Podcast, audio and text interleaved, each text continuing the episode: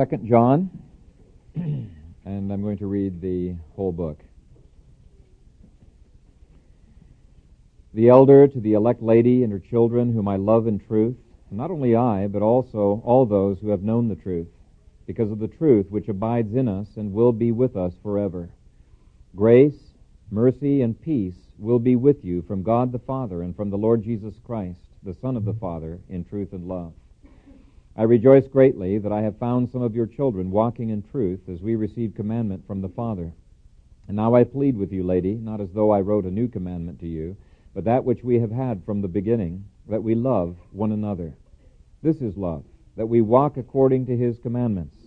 This is the commandment, that as you have heard from the beginning, you should walk in it.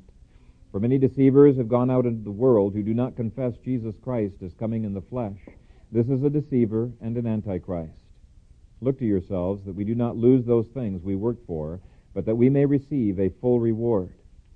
Whoever transgresses and does not abide in the doctrine of Christ does not have God. He who abides in the doctrine of Christ has both the Father and the Son. If anyone comes to you and does not bring this doctrine, do not receive him into your house, nor greet him, for he who greets him shares in his evil deeds.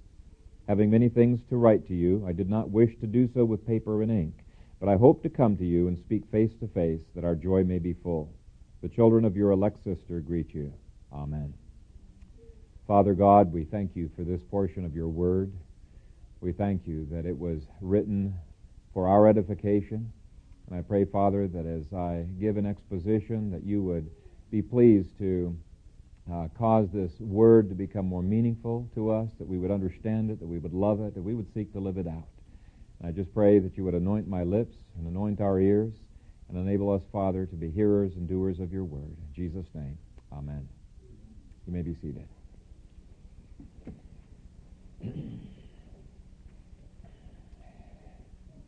Well, we've been looking at the foundational principles that make our church unique and that uh, really drive our church's vision. And I would have to think that way up there would be the uh, idea, the philosophy that we have of the family and its relationship in the church. I think that's one of the things that make us uh, look different. In fact, it is so different from the way most churches operate that my guess is that what I consider to be one of our most um, appealing features that we're a family integrated church is many times looked over by those who are shopping for a church elsewhere because our philosophy of the family means that we don't and we won't provide some of the things that they're going to be shopping for. Okay, when people are shopping for a church, many times they've got this checklist of things that they will come and they'll ask, you have this, you have this, you have that? My answer is no, no, no. Sometimes they'll throw an explanation in. But they're looking for a plethora of programs that they can attend, that they can send their children to, Bible studies geared to various age groups, age segregated Sunday school, well staffed nursery, you know, and the list goes on. And I've got no problem with people shopping around for churches. I think the, the state of the church is you know, sad enough that I think people do sometimes have to shop. But what I want to point out is that programs are not the only commodities that we need to worry about, that we need to be thinking about. Um, the, the whole aspect of the relationship of family to church and jurisdictional powers, I think, is something we need to think about as well. Steve Schlissel very perceptively said, Power is a commodity subject to the law of scarcity. There's just so much to go around. Find an undue concentration of power in one institution, and you'll likely discover it was obtained at the expense of another. Sometimes it's at the expense of the church, sometimes it's at the expense of the family. And you can just think about the state just as an illustration. People don't like the fact that the state has had more and more power and taking more power and influence and jurisdiction away from the family. But they fail to realize they are the ones who made the state this way because they have been constantly shopping for more and more programs that the state uh, can give. They want the state to be all things to all people by way of programs, but they want to maintain their own freedoms, their own powers, their own jurisdictional rights, and you can't have it both ways. R.J. Rushdoony said so well, the stronger a man makes the state, the weaker he makes himself. And in the same way, the more expectations that people have of churches to provide youth pastors and youth programs and age segregated influences, the more power and the more influence that the church is taking away, poaching away from the family itself. And I think there are some churches where youth pastors have more influence upon the children than the fathers themselves do.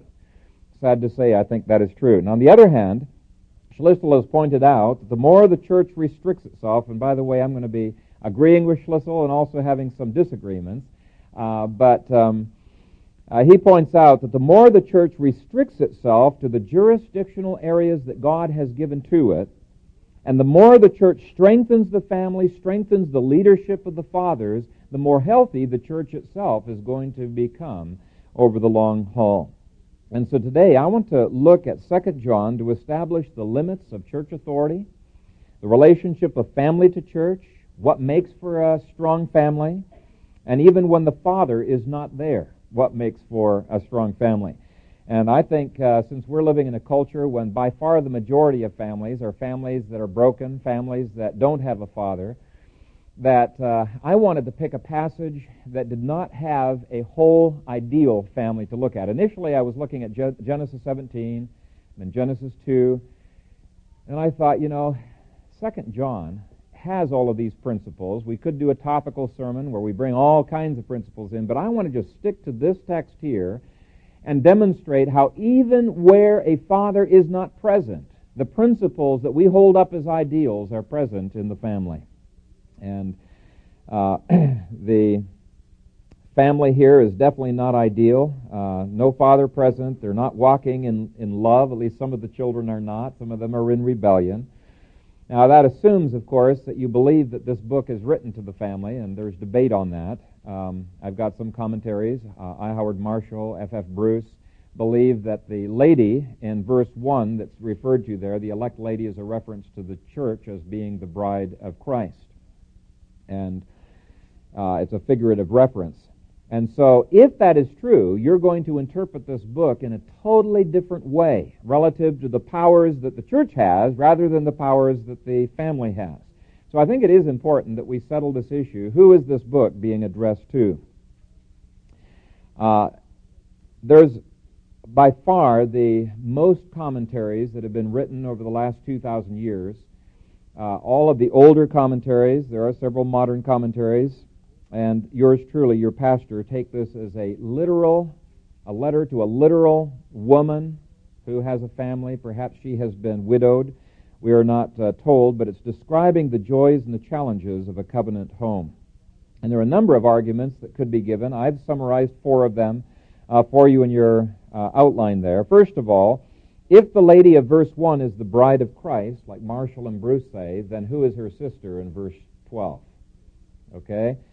Uh, I, I think personally that's a fatal blow to the bride view. How can the bride of Christ have a sister?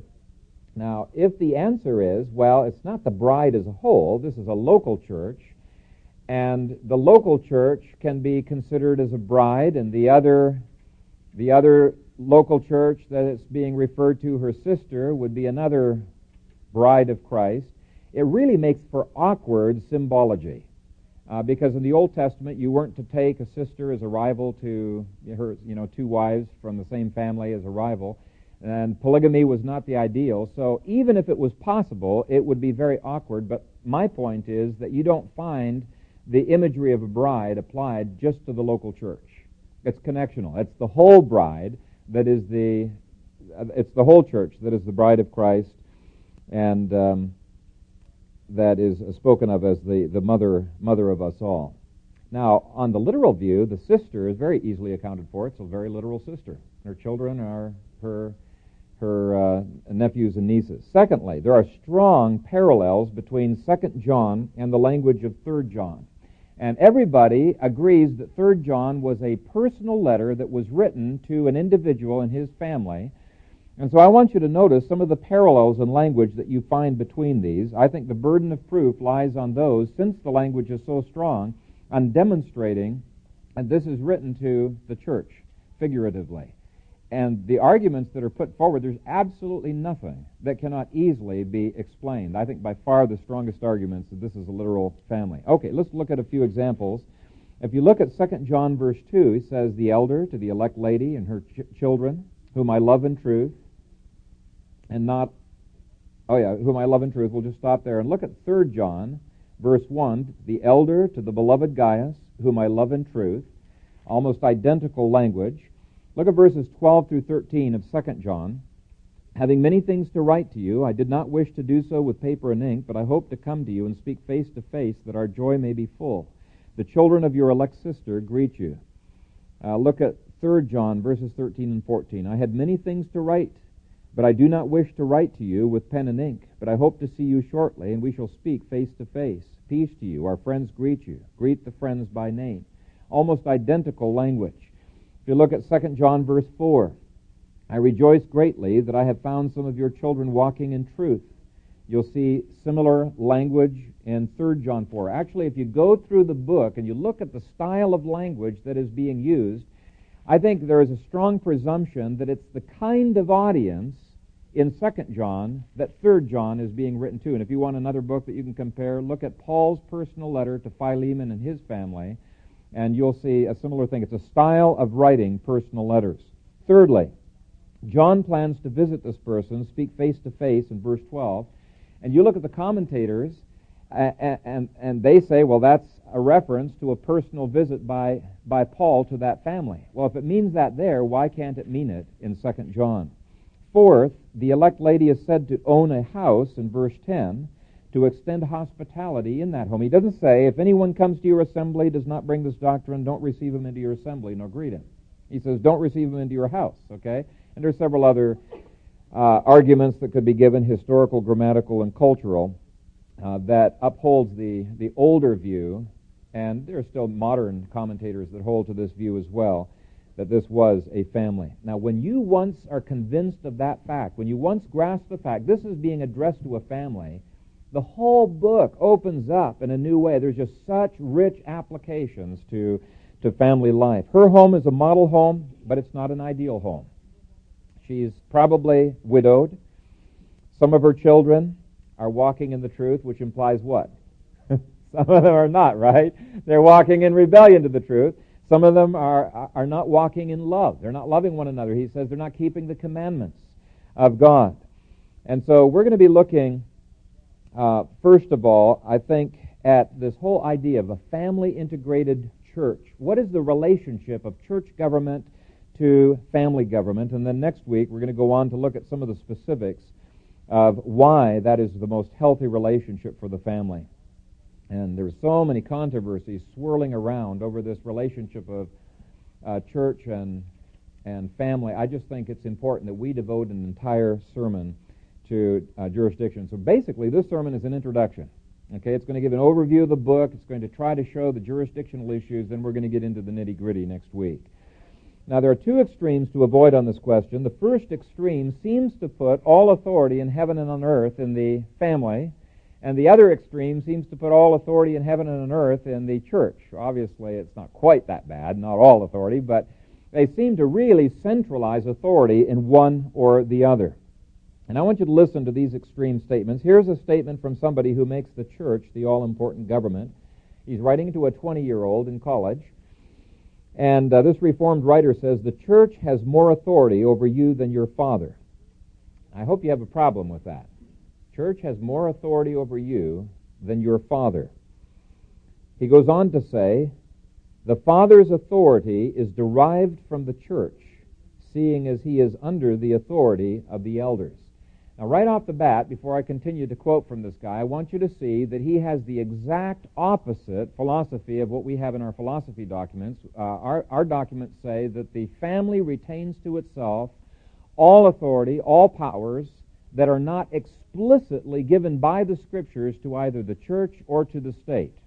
Okay, so we call it the regulative principle of government. The Westminster Assembly held to this very strongly. They hadn't worked out all the ramifications, but if you read some of their supplemental documents, you can see when they were arguing in terms of governmental authority and church authority, family, very strongly uh, uh, held position. Anyway, this man says the church retains all authority that has not been given by the Scripture to the uh, family or to the state. And fascinatingly, he says the Father's authority is derived from the church. To me, this is abominable, absolutely abominable. He goes further and says, if I have a preference for my sons that is not a scriptural mandate. So we're not talking about sin here. It's a preference. It's not a scriptural mandate. It's not a scriptural sin. Uh, it's just something that's his preference, and the church does not agree with it. He says, If I have a preference for my sons that is not a scriptural mandate, my elders have every right to gently persuade me from it, or even to go so far as to usurp my fatherly prerogatives. In another place, he says, If the church is Christ's body, and all institutions derive their authority from Christ, then, well, you see where I am going.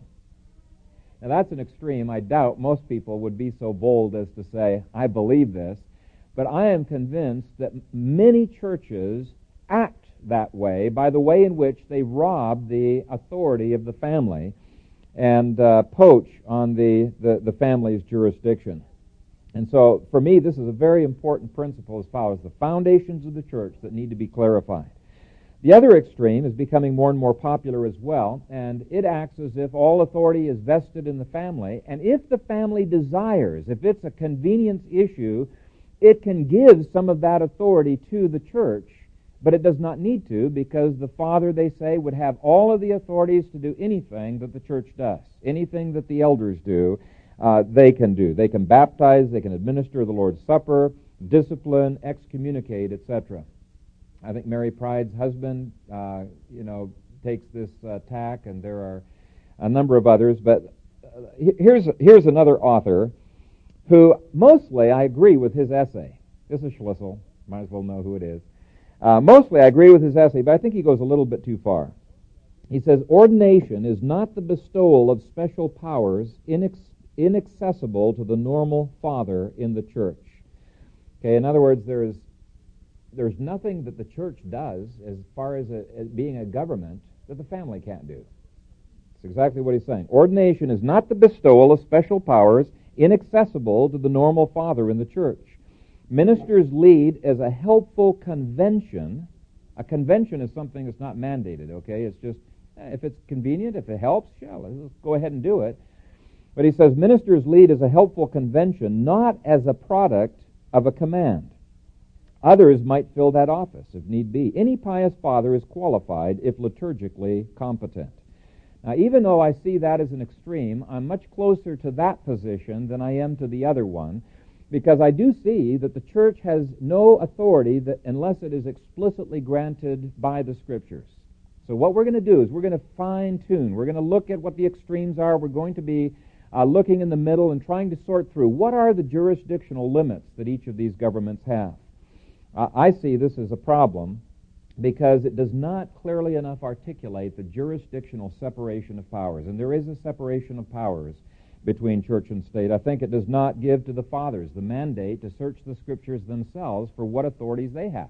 There are authorities that uh, the parent does not have. For example, the parent does not have the authority to execute his children. Now, in some cultures, parents do have that authority, right? That would be unlimited patriarchalism. So you, it, there are limits on the power. You've got to look on each of the governments. What are the limits? What are the definitions that the scriptures give? Okay, let's look at the first extreme. And this is where power is centralized either in the individual, that would be libertarianism, and there aren't very many people believe in libertarianism. I've run across a couple books that give that, but we're not going to deal with that. So it's either the individual or it's in the family itself, which would be unlimited patriarchalism. And I, I believe in patriarchalism, but I think it needs to be thought through. There are some segments of the home church movement. I just finished reading a, a book on the open church uh, movement uh, that has the, the same thing. They strenuously object to the institutional church, to elders, to connectionalism, to church court, or to discipline. Now, there are others who say, well, those are okay, but those are conventions that can be given or can be taken away by the, the family. And there's basically almost no accountability that they would, that they would uh, uh, advocate. The biblical approach is that all governments are limited. As I mentioned earlier, the father is limited and he, he can't do some of the things that the state government can do. And that there are varying jurisdictions of government. There's self government, where you have the responsibility as an individual to govern yourself. It's self discipline. and to govern your conscience, to govern your conduct by the Word of God. And no one else can bind your conscience with anything but the Word of God, right? God can. That's His Word that's binding it, but you have the responsibility for self-government. Then there's family government, there's church government, and then there's state government. Now, when the state engages in cradle to grave welfare programs, what they are doing is they are robbing individuals of self-government.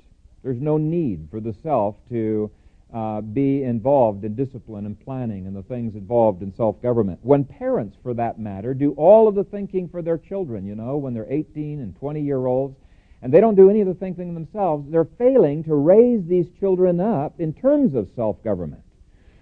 Uh, on the other hand, when the church provides what the family was commissioned to provide, it fights against family government and is seeking to do what God says the family does best. When families have communion on their own, they are in rebellion, I believe, against church government. On the other hand, when churches fail to administer the Lord's table through the heads of households, in a sense, what they are doing is they're ignoring the shepherding role of the fathers, and that the fathers are indeed leaders in the church. And so there's a balance that needs to be held here. The fathers lead not outside the church, but they lead within the context of the church, but they do indeed lead. Each of the governments has its own unique jurisdictions, and yet there is a relationship between them. Now, I've run across numerous people who reject the idea that the families need to be under the authority of the elders, and so the first thing I want you to notice are the first two words in this epistle. Right off the bat, John calls himself the elder, not an elder, but the elder. He is her elder. And in this book, he is exercising eldership authority over her. now, John could have written this epistle simply in his role as an apostle giving scripture, or he could have written it in any other kind of a, a capacity. Uh, but he's writing to the, not to the church, he's writing to a family, like Paul and Philemon and John and uh, 3 John. Here he's writing to a family, and his relationship to that family is not as the family's apostle. See, apostleship really relates to church, government, and things like that. He's not writing as a uh, in the relationship of a friend or advisor or confidant. He could have done it in that capacity as a fellow saint. Philemon was written by Paul. And that's one of the reasons it has this kind of a characteristic in terms of its style. He writes as a fellow saint in that in that book. He could have done that here, but by God's inspiration, John is writing from wearing the hat, as it were, of a church elder who has authority in her life and over the family. I, I cannot imitate John's authority as an apostle or as a prophet. I can't write scripture. But I can imitate John in the things that are distinctive to his office as elder. I think he is writing this really as a model to elders as how, to, how they ought to relate to the families that are, are, are in their congregation. And so the first error is to think that a family can be out from under the authority of the elders. A second error that is sometimes made in these circles is to think that the elders cannot preach directly to the children. Now, there is an element of truth in this, and um, what I want to do is I want to read from one Reformed author, and I'm going to agree with the first half of the statement. I'm going to disagree with the second half. The author says the children of the church are not directly under the authority of the elders. Now, I 100% agree with that statement. That's the first half of the statement. Um, they are not directly under the authority of the elders. If there is discipline, for example, that is needed, the fathers need to be addressed so that the fathers will do the discipline. Okay? Discipline is jurisdictionally the parent's prerogative. But then he goes on and he makes this wrong conclusion. He says, so long as the children reside under their father's authority, the church's approach to those children must, until their majority, be mediated by the Father. Now, if I've understood him correctly, that means that I cannot in my sermon say, Now, children, I want you to listen up. This is specially for you, because that would be directly to them. That would not be mediated through the Father. Now, there is an element of truth in what he is saying here. There's a balance, because in age segregated teaching, the parents are absent. In fact, frequently, they're not welcome. You know, if the parents tried to go and sit in on Sunday school class to see what was happening, they'd be kicked out. You know, they're not welcome there. That's not good. That's usurping the father's role. But in public worship, God calls for the whole family to be present and to learn. For example, Deuteronomy 31 verse 12 says, Gather the people together, men and women and little ones, and the stranger who is within your gates, that they may hear and that they may learn. God says, I want the little ones to be gathered so that they can hear and so that they can learn from the Word of God. Learn from the Levites, who were the pastors in the Old Testament. Nehemiah 8, Joel 2, verse 16. There are other passages that say the same thing. Now, here's the issue. Even though there is a jurisdictional separation, jurisdiction means what is what are the specific things I've got authority and influence over, okay? Even though there is a jurisdictional separation of church and state and family, they still are involved in each other's lives. The family is involved in each of the other two governments. I mean, what's a church? It's made up of families, right? They're involved in there. And the church is commanded to preach to the other two areas. They're not to do what the state does or what the family does. What they're uniquely commissioned to do is to teach, and they're to teach magistrates, they're to teach the ones who are under the magistrates, they're to teach fathers, they're to teach the ones under them, the wives, the children, they're to teach all.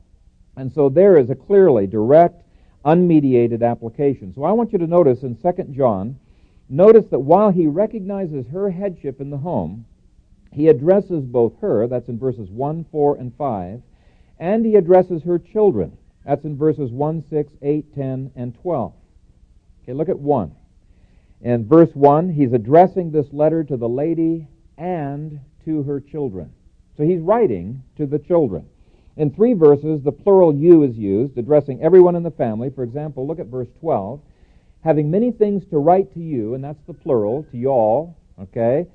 I did not wish to do so with paper and ink, but I hope to come to you, plural, to you all, and speak face to face, that our joy may be full.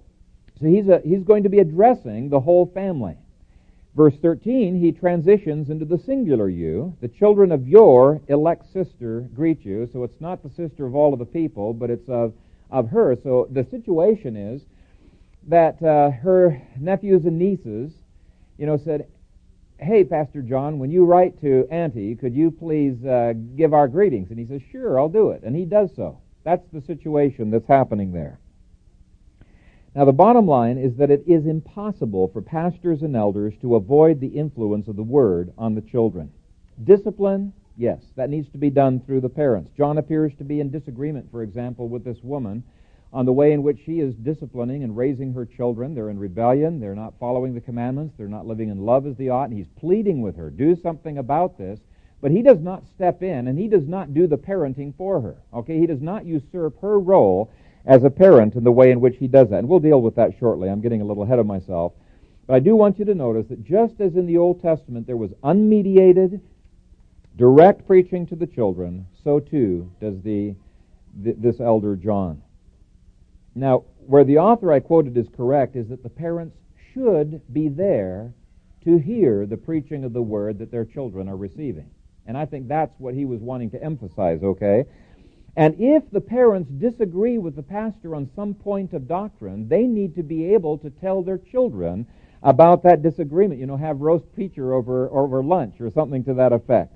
And that's the beauty of how God has set up these different governments. They are checks and balances in each other's lives. For example, just as there is jurisdictional ability for one civil government to interpose itself when it disagrees with maybe a legislation. You know, Nebraska can say, okay, that new law that came down from the federal government is unconstitutional, null and void. None of our citizens need to obey that law. They have the ability to do that. States have done that in the past. There are times where Congress disagrees with the Senate.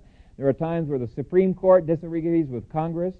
In the same way, the, the parents of families do have the uh, authority to tell their children that they disagree on some point of preaching. Hopefully, they'll do it respectfully, but I would say they have the duty to do it. If they believe that the pastor is preaching something that is unbiblical, they need to discuss it and say, hey, kids, come over here. Let's look through the scriptures here. Here's something that Pastor talked about, and we respect a lot of his teaching, but I think that he's wrong on this point, and then they give the scriptures that, because why? We need to model to our children there is no authority that's absolute except for the Word of God, right? And so this jurisdictional relationship, I think it's just genius. The way the Lord has set it up, there's checks and balances that God has put in place. But I think you can see it's so easy to swing from one extreme to the other extreme and fail to realize there are nuances in between that we need to define by the Scriptures. One more point under this first extreme is that this elder exercises authority to give commands to the family. Now, it's important to realize they're not arbitrary commands. uh, the church has no authority to just give opinion. Okay? The only authority I have as, the, as an elder is the authority of the Word of God. But this is an, is an inspired letter, but as a model elder, even though it's an inspired letter, as a model elder, he appeals to the Word of God. Look, for example, at verse 5. Now I plead with you, lady, not as though I wrote a new commandment to you, but that which you have had from the beginning, that we love one another. And you can examine some of the other references. There are numerous commands that he, he gives. By giving teaching and commands, he's exercising rule over this family.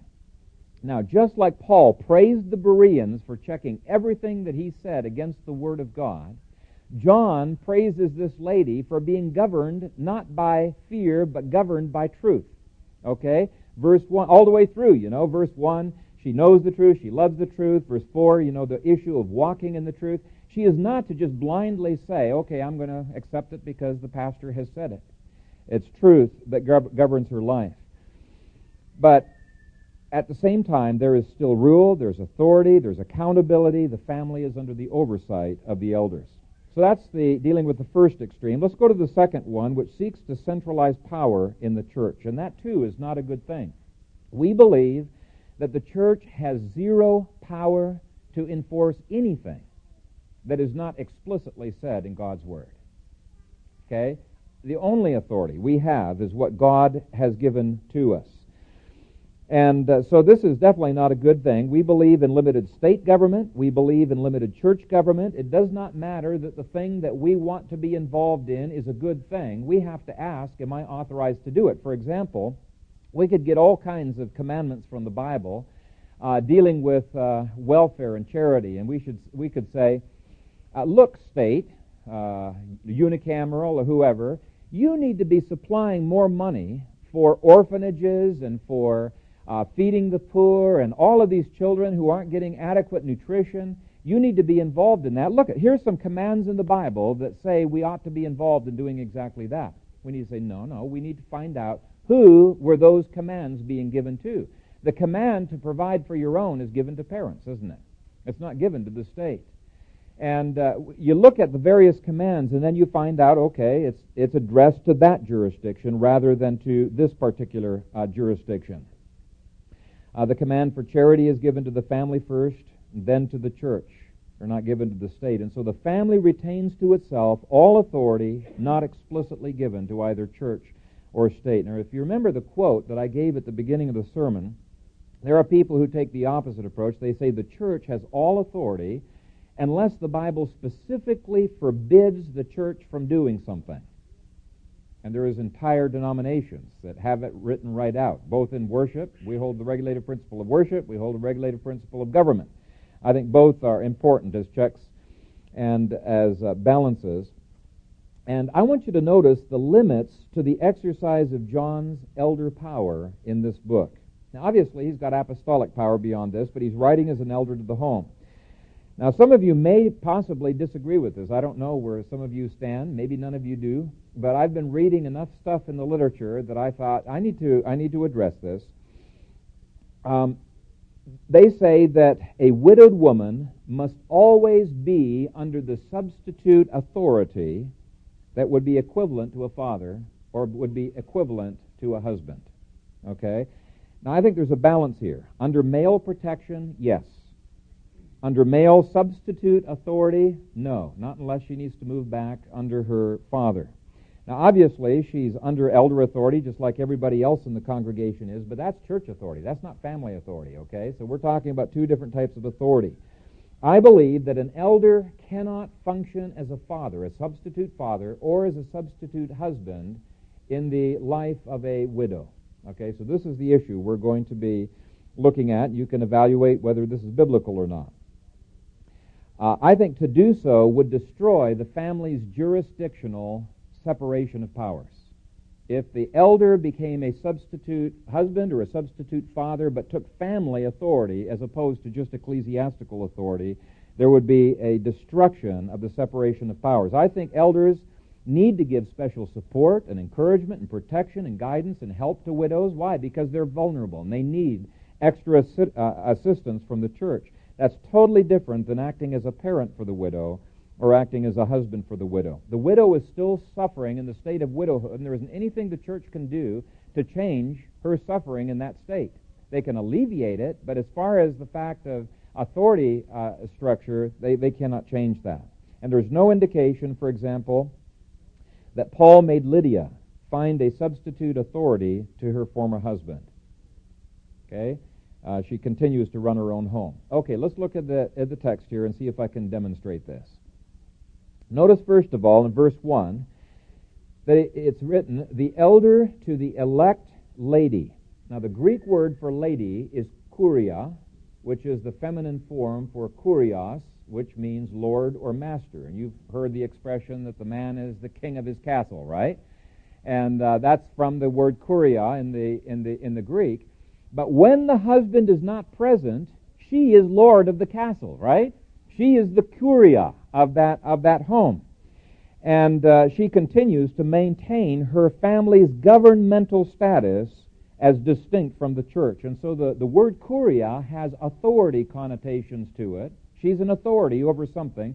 The word elder has authority connotations to it. And so here is one authority structure that is speaking to another authority structure. It's the church speaking to the family, and yet there's still jurisdictional limits. We cannot say that because a, a husband has died, that suddenly there is a merging of family and church in that situation, that she just comes right underneath uh, the church. I don't think that that would be uh, biblical, nor would it be safe. And uh, I want you to notice further that they are her children are spoken uh, not of his children, but of her children, to the elect lady and her children. And yes, he loves his, her children in the truth. He's been nurturing, he's been pastoring them, and we're going to be seeing the kind of authority that he exerts in their lives, but it's not uh, family authority. So there's, there's a balance here. We see he ex- exercises authority, but he does not displace her husband's authority. Does that make sense? Exercises authority, but it's church authority. He does not displace her husband's authority. Now, the church is not a mass of individuals. Here's another implication it is covenanted families who are in relationship with one another. And the modern church, I think, has almost obliterated this distinction, almost obliterated the family's authority within the church by mandating an age segregated breakup of the family. Or there's other ways. In the PCA, for the most part, I think the PCA does honor this, but in the PCA, they allow every member to vote, even if it's a young child. I think that breaks up the, the family's authority and structure. Historically, Presbyterians have always held there was one vote per family, and the, the father had died, he was not present, the woman would make that vote. Okay? And so it maintains the integrity of the, of the family. There are some churches that place children outside of the parents' control and authority, and even the wives and the husbands are often separated. Now, here's the point the reason I picked 2 John. If these jurisdictional powers and all of the principles that you see in Genesis 17 and so many Old Testament passages, if they are maintained in place, even in a home where the husband is not present, then how much more so in other homes? And so I thought Second John actually turns out to be a stronger passage than some of the ones I was originally going to be uh, going to be preaching on. Second, it's interesting to note how John exercises his power. Keep in mind, John is wearing several hats. And when, when you're looking at a pastor, you're looking at anybody else like that, you've got to realize there's multiple hats they wear. When John goes into the living room where his wife is, and he talks to his wife, he's not relating to his wife as an apostle. He's not relating to her as an elder or uh, as father, he's relating to her as husband. When he speaks to his children, he takes off that hat and he wears the hat of father with respect to his children, right? When he's dealing with the church in terms of governmental issues, he wears the hat of an apostle because he relates to them with the authority of Christ as an apostle. Well, here in this book, he is wearing the hat of an elder. And so there's that jurisdictional hat he is putting on. And so point number two says, though John has full magisterial power as an inspired apostle writing an inspired document, in his ecclesiastical role as elder, he still models ministerial power.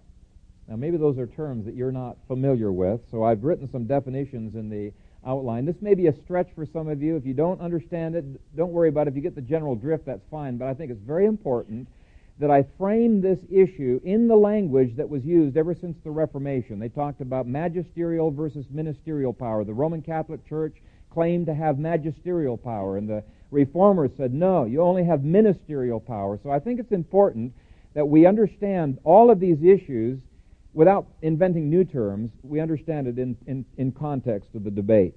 Okay, magisterial power. Look at the definition there means authority which is number one, supreme or legislative. In other words, they make up the rules and there isn't anybody higher than they are. Second, or it is an authority from which there is no right of appeal.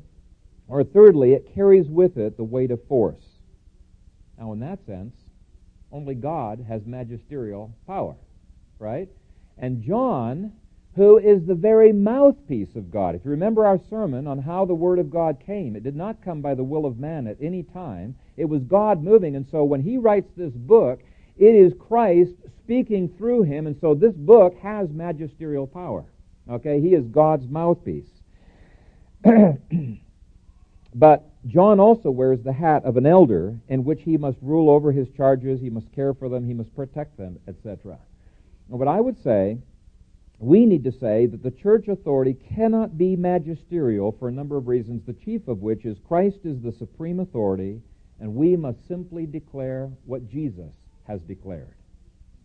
Secondly, humans can be in error in understanding what Jesus declared, so there needs to be the right of appeal. Thirdly, we are limited jurisdictionally. And then fourthly, the keys of the kingdom are declarative in nature. And again, if you don't understand all of that, don't worry, but these are the defining marks I think we need to at least talk about to those of you who have studied it through. So that's magisterial power, that's the problems with it. On the other hand, ministerial power means a subordinate. A subordinate is some, here's an authority up here, and the one who's under that authority is a subordinate. So any human authority that we have is a subordinate authority. It's subordinate, it's limited, which means we don't have authority to do anything we want to do, just what has been given to us and it's delegated. That's what God has specifically in His Word given. So it's ministerial power means subordinate, limited, delegated power which seeks to declare God's judgments to the best of its ability. And so when the church excommunicates somebody, which is the highest form of discipline, it can't guarantee that the person is a heathen or a publican. And for sure, it can't turn a person into into a sinner or into a reprobate, right? It doesn't have the power uh, to, to be able to do that. What they are doing is they are saying, to the best of our ability, this person is not acting like a Christian and he is being excluded from the fellowship of Christians and being treated like an unbeliever. Uh, we don't have the authority to go beyond that. When I preach, I obviously preach what I believe is the right interpretation, but I'm not infallible. I'm not Christ. And so my interpretation uh, is not the final interpretation. The confession says God alone is the Lord of the conscience and has left it free from the doctrines and commandments of men. I'm simply a minister of Christ. Well, let me tell you something. You parents are simply ministers of Christ. You need to be reflecting what Christ does in His Word, His authority that He has delegated to you. And so all of us, I think, need to recognize we've got limited authority that we need to um, understand through the Scripture. And the nice thing about the PCA is uh, this idea of ministerial power. It's written right into our confessional doc- documents. And I think for the most part, we have been, over the last 10 years, getting better and more consistent in exercising ministerial rather than magisterial power. A lot of, I think we're better than almost uh, most of the other Presbyterian denominations I've looked at. So I'm very thankful, even though there's some things I criticize in the PCA, I think they're fairly good on this. Now let's look at how John models this ministerial power. Now, he had the right to magisterial power, right? Christ speaking through him, but he models ministerial power as he wears the hat of an elder. First of all, even though he doesn't need to appeal to the Scripture as an inspired author, he must do so as an elder. He must do so. And so John appeals to Scripture throughout this book, just like any other elder would. He could have given a new commandment as an apostle. He's inspired. It's an inspired book, but modeling as an elder, he says, Not as though I wrote a new commandment to you, but that which we have had from the beginning, that we love one another. In verse John, the last phrase there, he says, As we received commandment from the Father. The only authority that I have as an elder is the authority of this book.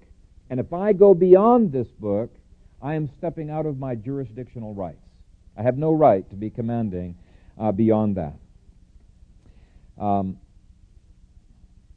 Schlissel, I think, even though his essay could have been improved at points, I think he does a masterful job of showing how Paul models ministerial power in, in that essay.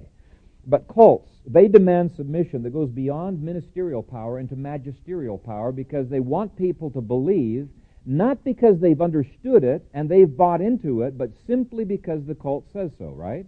Well, churches can go into that. And what he does in this book is he is saying, he pleads with her. He gives her scriptures. He's reasoning with her. Why? Because he wants her mind to understand it and to adapt it as being her own ethic.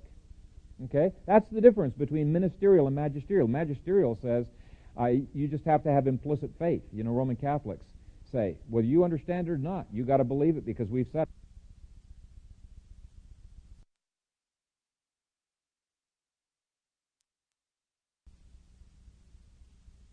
over her parental responsibilities. Now, she did have some failures. Some of her children not walking in the truth, as I've mentioned. He tells her that. An, authority, an elder has the authority to bring reproof, to bring rebuke, and say, look, you need to, let me plead with you. You need to make some changes here. I'll be willing to help you. I'll be willing to give you counsel, but you got to bring some changes. But Paul does not shoo her aside and begin to take over her parental responsibilities or powers, nor does he anywhere imply that the church should. If that jurisdictional limit is true of John, certainly it should be true of officers today. I, I know of a church here in Omaha where the pastor lined up several of the kids and was paddling them. And I think that's ridiculous. That the church does not have the power of the paddle. Okay? That's the parental prerogative to have the power of the paddle. But that's using the wrong kind of uh, wrong kind of power, okay? In verse 5, he even pleads. Now I plead with you, lady. Magisterial power does not plead. This is the way it is, you do it. Right? Uh, it does not allow for the individual conscience to judge the evidence. Magisterial power stands as the highest power. It dictates, it does not persuade. And so by persuading, he's exercising ministerial, pastoral power. Now, people might go to the opposite extreme and say, okay, well, that means that ministerial power has no teeth, and there's really nothing to church discipline. We can just ignore it. The Bible makes clear that the discipline of the church is ministerial. It's not magisterial, but boy, does it have teeth in it when the church, for example, excommunicates a person, God steps up his discipline in that person's life if that person is elect. If he's not elect, he can just do anything that he wants, I guess. But if he's elect, he steps up uh, his discipline in that person's life. And so even though it's declarative, uh, God backs up the declarations that are given there. Uh, Christ did not say that those excommunicated are indeed uh, heathen and publicans. He says in in Matthew 18:17, but if he refuses even to hear the church, let him be to you like a heathen and a, a tax collector. So we don't have the the authority to turn them into, but you treat them a certain way. It's a declarative statement. And John does command her to honor the discipline that he has exercised in verses 9 through 10 on these apostates. Here are people who have been cast out of the church and he says, I don't want you welcoming these people into the home. These people are under church discipline. You ought not to, you ought not to be dealing with them. Uh, but the reasoning that he uses is not that he's going to force her, but that she's going to be accountable to God. Look at verse 11. For he who greets him shares in his evil deeds. Okay? Uh, it, it, it's, um, again, ministerial. And PCA sees discipline as ministerial, not magisterial. So we need to be humble uh, in our approach even to discipline, see it as fallible, subject to appeal, and that it cannot bind the conscience uh, on anything but the Word of God. And so in point C, I summarize the balance between those two extremes this way. This book illustrates the fact that the family retains to itself all powers not explicitly given to the church and state by the Scripture, but also that the family must acknowledge the powers God has granted to the church.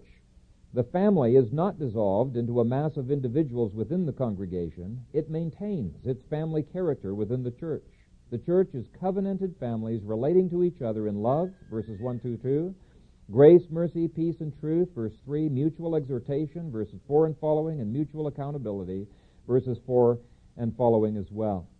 Families need that accountability. They need the love and the support that they find in the Church of Jesus Christ. When they fall down, they need the mercy, the peace, you know, that John, on behalf of the church, is speaking into that family's life.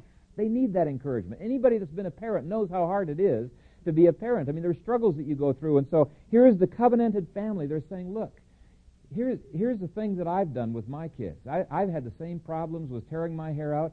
But there's this mutual edification that goes on from family to family, the church as well, in terms of authority. When people are in rebellion, they don't want to raise their children as they ought. The elders come alongside and look, look, you have no choice. You must. By God's grace, you must implement. And if it's a situation where you don't know how, here's a class that you can go to. But it's this, this, this whole area of uh, teaching and reproof, support and encouragement, service and re- receiving of service that I want to look at next week. But today, because I've only dealt with one passage, and there are many other passages in the Bible that deal with other areas, what I've done is I have photocopied a article that, that clarifies through affirmations and denials all of the relationships in a family integrated church. And I would recommend that you pick it up. We were it was supposed to be handed out, but you can pick it up from the back table. You can also find it on visionforumministries.org. It's called A Biblical Confession for Uniting Church and Home. And I think Vision Forum Ministries, they've done a great job of analyzing the ambiguities that go into this situation and really trying to clarify uh, the issues. So I, I, highly recommend that you, you pick it up uh, in the back. I think they have uh, avoided the, the extremes of elderless unaccountability of families on the one hand, or on the other hand, of um, be everything to everyone churches. And they're the main ones behind this Uniting Church and Home conferences. I think the conferences started uh, last last year, maybe was the first one. And boy, there's some great material that they have put out. But anyway, this morning I hope you've gotten just a little bit of a feel for how we're trying to maintain in this church, maybe not totally successfully, but we're trying to maintain the balance of honoring the family as a family government, but also seeing the importance of the church and seeing the church really as being covenanted families knit together in love, truth, and the other graces mentioned in this book. Amen. Father God, we thank you for your word. And we confess, Father, sometimes we uh, do not fully understand it. We go to one extreme or another, and I just pray that you would give the illumination of your Holy Spirit to help us to work through all of the details of what your word means. Help us to be faithful for every jot and tittle of what our authority structures should be holding to. I pray that you would strengthen the families in this congregation, that you would strengthen uh, year by year this uh, church and its consistency with your word. I pray, Father, that uh, there would be a, a, greater proclivity for our state to be abandoning the things that are not part of its jurisdiction. And Father, that there would be in years to come, perhaps even within the lifetime of our children, uh, such a state of righteousness in our society that uh, family, church, and state uh, work side by side in beautiful harmony because there is godly self control and self government that has been going on. Father, may you grip our hearts and may you transform us and transform the other churches of this city to your honor and to your glory. We pray in Christ's name. Amen.